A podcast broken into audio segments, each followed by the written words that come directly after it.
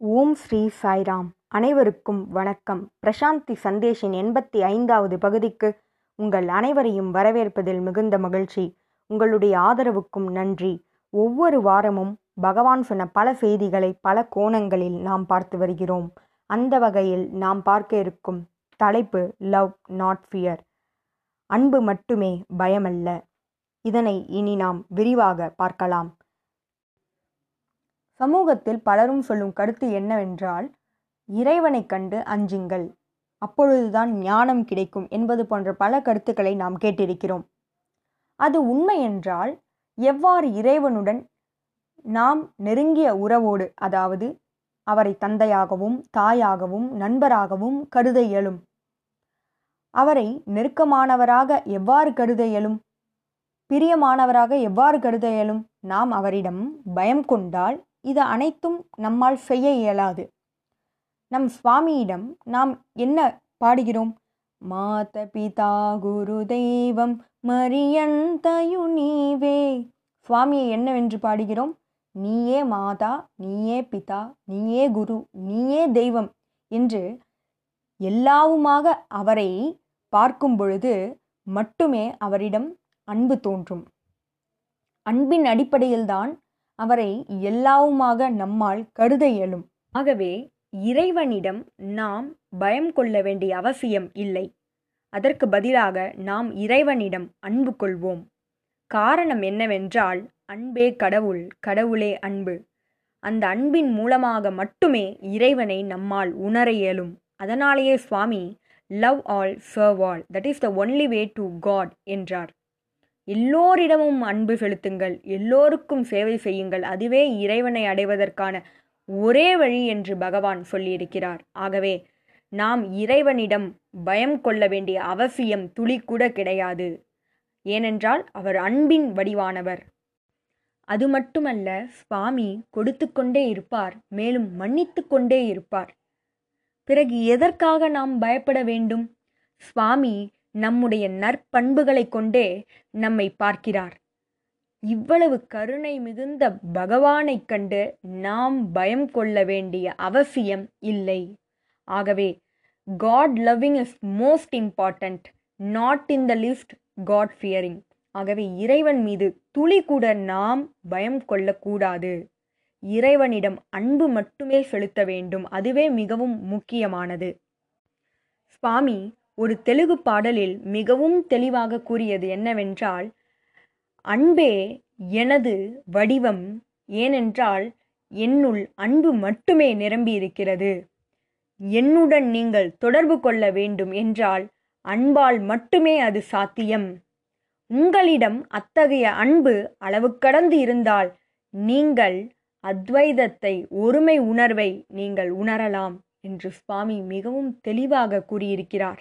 மேலும் சுவாமி கூறியது என்னவென்றால் என்னுடைய கண்களில் கருணை மட்டுமே நிரம்பி இருக்கிறது என்னுடைய வார்த்தைகள் இறைவனுடைய வார்த்தைகள் தேனினும் இனிமையானது. சுவாமியின் முகமானது சுந்தர ரூபம். அதில் இருக்கும் புன்முறுவலும் அவருடைய எண்ணங்களும் மற்றவர்களுக்கு மகிழ்ச்சியை தரக்கூடியது. இறைவனானவர் ஆனந்தத்தை வழங்கும் ஆனந்த ஸ்வரூபம் என்று பகவான் இன்னொரு பாடலில் சொல்லியிருக்கிறார். கருணை மிகுந்த இறைவனிடம் நாம் பயம் கொள்ள வேண்டிய அவசியம் இனி இல்லை என்பதனை சுவாமி மிகவும் அழகாக நமக்கு கூறியிருக்கிறார். சில சமயங்களில் இறைவனானவர் இந்த அன்பின் வடிவமாக கருணையின் ரூபமாக தேனினும் இனிமையானவர் என்பதனை ஏன் நம்மால் உணர முடியவில்லை? ஏன் அவரை கண்டு நாம் பயம் கொள்கிறோம்? அதற்கான காரணங்கள் என்ன? ஏன் அத்தகைய உண்மையை நம்மால் உணர முடியவில்லை? ஏனென்றால் நம்முடைய வாழ்க்கையானது இயந்திரம் போன்றிருக்கிறது. இயந்திரம் போல் நாம் செயல்பட்டு கொண்டிருக்கிறோம். இவ்வாறு இருக்கும் இந்த வாழ்க்கையில் நமக்கு கிடைத்தது என்னவென்றால் நம்பிக்கையின்மை கோபம் மன அழுத்தம் ஆசை புலன்களுக்கு அடிமை இதை மட்டுமே நாம் பெற்றிருக்கிறோம். ஆகவேதான் நம்மால் இறைவனை உணர முடியவில்லை. ஏன் முடியவில்லை? ஏனென்றால் இறைவனானவர் அன்பின் வடிவானவர் அவரை அன்பை கொண்டே உணர முடியும். நம் வாழ்க்கையில் நமக்கு கிடைத்தது அனைத்தும் நம்பிக்கையின்மை கோபம் மன அழுத்தம் என்றால் அங்கு அன்பு இல்லை. எவ்வாறு பிறகு இறைவனை உணர முடியும்? சுவாமி ஒரு தெலுங்கு பாடலில் மிக அழகாக கூறியது என்னவென்றால் நீ பிறக்கும்போது அழுகிறாய் இறக்கும்போது பலரும் உன்னை சுற்றி அழுகின்றனர். அதுபோல இடைப்பட்ட காலத்தில் வெவ்வேறு விஷயங்களுக்காக அழுது கொண்டே இருக்கிறாய். ஏனென்றால் நீ உன் வாழ்க்கையை இயந்திரமானதாக வாழ்ந்திருக்கிறாய். நீ இவ்வாறு இயந்திரமாக வாழ்ந்ததினால் உன்னால் இறைவனை உணர முடியவில்லை. அந்த அன்பினை உன்னால் உணர முடியவில்லை. அதனாலேயே நீ பயம் கொள்கிறாய். சரி இப்பொழுது நாம் என்ன செய்ய வேண்டும்? அந்த உண்மை தன்மையினை சத்தியத்தை நாம் உணர வேண்டும்.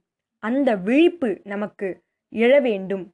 நம் சுவாமி சச்சிதானந்த குரு எப்பொழுதும் ஆனந்தத்தில் இருப்பவர். சத் சித் ஆனந்தம். அவரே அனைத்துமாக இருப்பவர். அவரே நமக்கு வழிகாட்டுகிறார். அவரே நம்மை இந்த பயம் என்னும் சிறையிலிருந்து வெளிக்கொணர்ந்து அன்பு பாதையில் நம்மை செலுத்த வல்லவர். அவரால் மட்டுமே நம்மை அந்த பாதையில் கொண்டு செல்ல இயலும். சரி எவ்வாறு சுவாமி நம்மை அப்பாதையில் செலுத்துவார் என்றால் நமக்காக சுவாமி கொடுத்த மிக பெரிய பரிசு எது என்றால் ஸ்ரீ சத்யசாயி சேவா நிறுவனம். உலகம் முழுவதும் பரவியிருக்கும் உலகம் முழுவதும் நிரம்பி இருக்கும் ஸ்ரீ சத்யசாயி சேவா நிறுவனங்களை நமக்கான பரிசாக சுவாமி கொடுத்திருப்பது. அதன் மூலமே இந்த அன்பு பாதையில் சுவாமி நம்மை பயணிக்க வைக்கிறார்.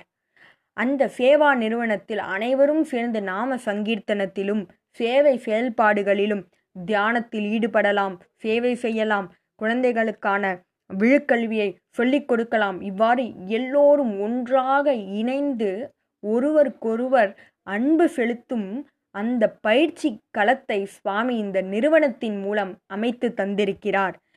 இவ்வாறு இயந்திரமயமாக இருக்கும் நம்முடைய வாழ்க்கையில் பயம் என்னும் சிறையிலிருந்து நம்மை விடுவித்து அன்பு என்னும் பாதையில் நம்மை கொண்டு வர சுவாமி கொடுத்த மிகப்பெரிய பரிசு இந்த சாய் நிறுவனம். இந்த இயந்திரமயமான உலகத்திலிருந்து நாம் ஆன்மீக அளவில் பயிற்சி செய்து அதன் மூலம் நம்மை நாமே மேம்படுத்திக் கொள்வதற்கு சுவாமி கொடுத்த பரிசுதான் இந்த நிறுவனம்.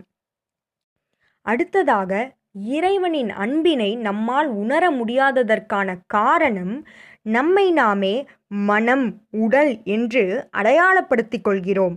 அதனால் இறைவன் அன்பானவர் இறைவனின் அன்பினை நம்மால் உணர முடியவில்லை. மனமானது மிகவும் சிறியது தெய்வீகமானது எல்லை இல்லாதது. மனமானது எண்ணங்களின் மூட்டை அதில் ஆசைகள் நிரம்பி இருக்கும் இவ்வாறு இருக்கும் மனதினால் நம்மால் தெய்வீகத்தினை உணர முடியாது.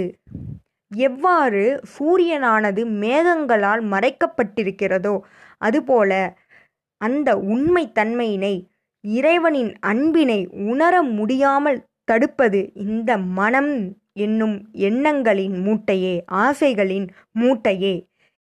இவற்றினாலே நம்மால் இறைவனின் அன்பினை உணர முடியவில்லை சத்தியத்தை அறிய முடியவில்லை.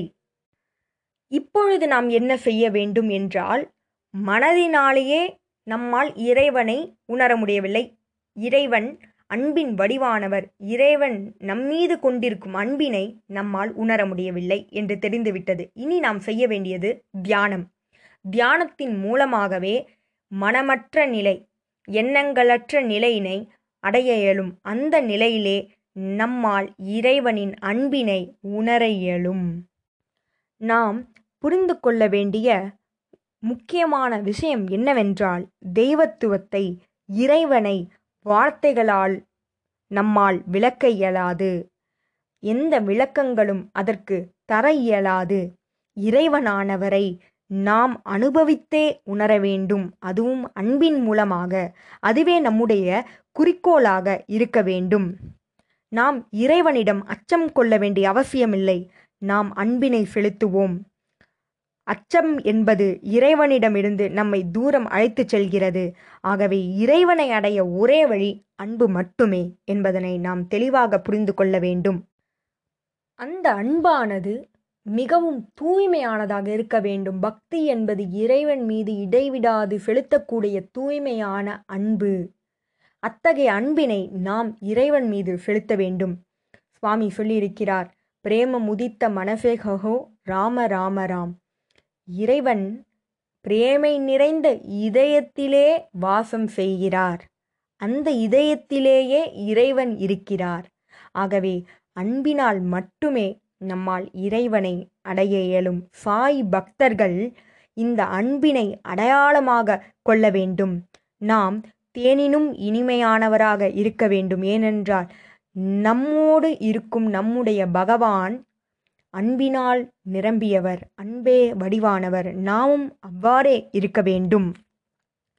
நம்முடைய பாதை அன்பாக இருக்க வேண்டும். ஏனென்றால் இறைவனானவர் அன்பின் வடிவானவர். அவரிலிருந்து வெளிவந்தவர்களே அனைவரும். இவ்வுலகம் முழுவதும் அவருடைய சிருஷ்டியே. ஆகவே அனைத்தும் அன்புமயமே. இறைவனிடமிருந்து வெளிவந்த நாம் என்றோ ஒரு நாள் அவருடைய சரணங்களை அடைந்தே ஆக வேண்டும். ஆகவே இந்த சிருஷ்டி முழுவதும் உயிருள்ளது உயிரற்றது ஆகிய அனைத்துமே தெய்வத்துவம் என்பதனை உணர வேண்டும். அதுவே ஞானம். நாம் ஒரு முழு மதியை கண்டால் மகிழ்ச்சி அடைகிறோம். ஒரு குழந்தையை கண்டால் மகிழ்ச்சி அடைகிறோம். சூரிய உதயத்தை கண்டால் மகிழ்ச்சி அடைகிறோம். இயற்கையை கண்டால் மகிழ்ச்சி அடைகிறோம். ஏன்? அத்தகைய ஆனந்தம் ஏன் உருவாகிறது? ஏனென்றால் இந்த அண்டம் முழுவதும் இந்த சிருஷ்டி முழுவதும் இறைவனின் அன்பால் நிரம்பியது. அதனாலேயே இந்த உலகமானது செயல்பட்டு கொண்டிருக்கிறது. நமக்கும் ஆனந்தம் கிடைக்கிறது. அதுவே தெய்வத்துவத்தின் அன்பு. தெய்வத்துவத்தின் அன்பினாலேயே நாம் இயங்கிக் கொண்டிருக்கிறோம். இந்த சிருஷ்டி முழுவதும் இயங்கிக் கொண்டிருக்கிறது. ஆகவே இறைவனை அன்பினால் மட்டுமே உணர இயலும். ஏனென்றால் அவரே அன்பின் வடிவமானவர். இதுபோல பல செய்திகளோடு உங்களை அடுத்த வாரம் சந்திக்கிறேன். ஜெய் சாய்ராம்.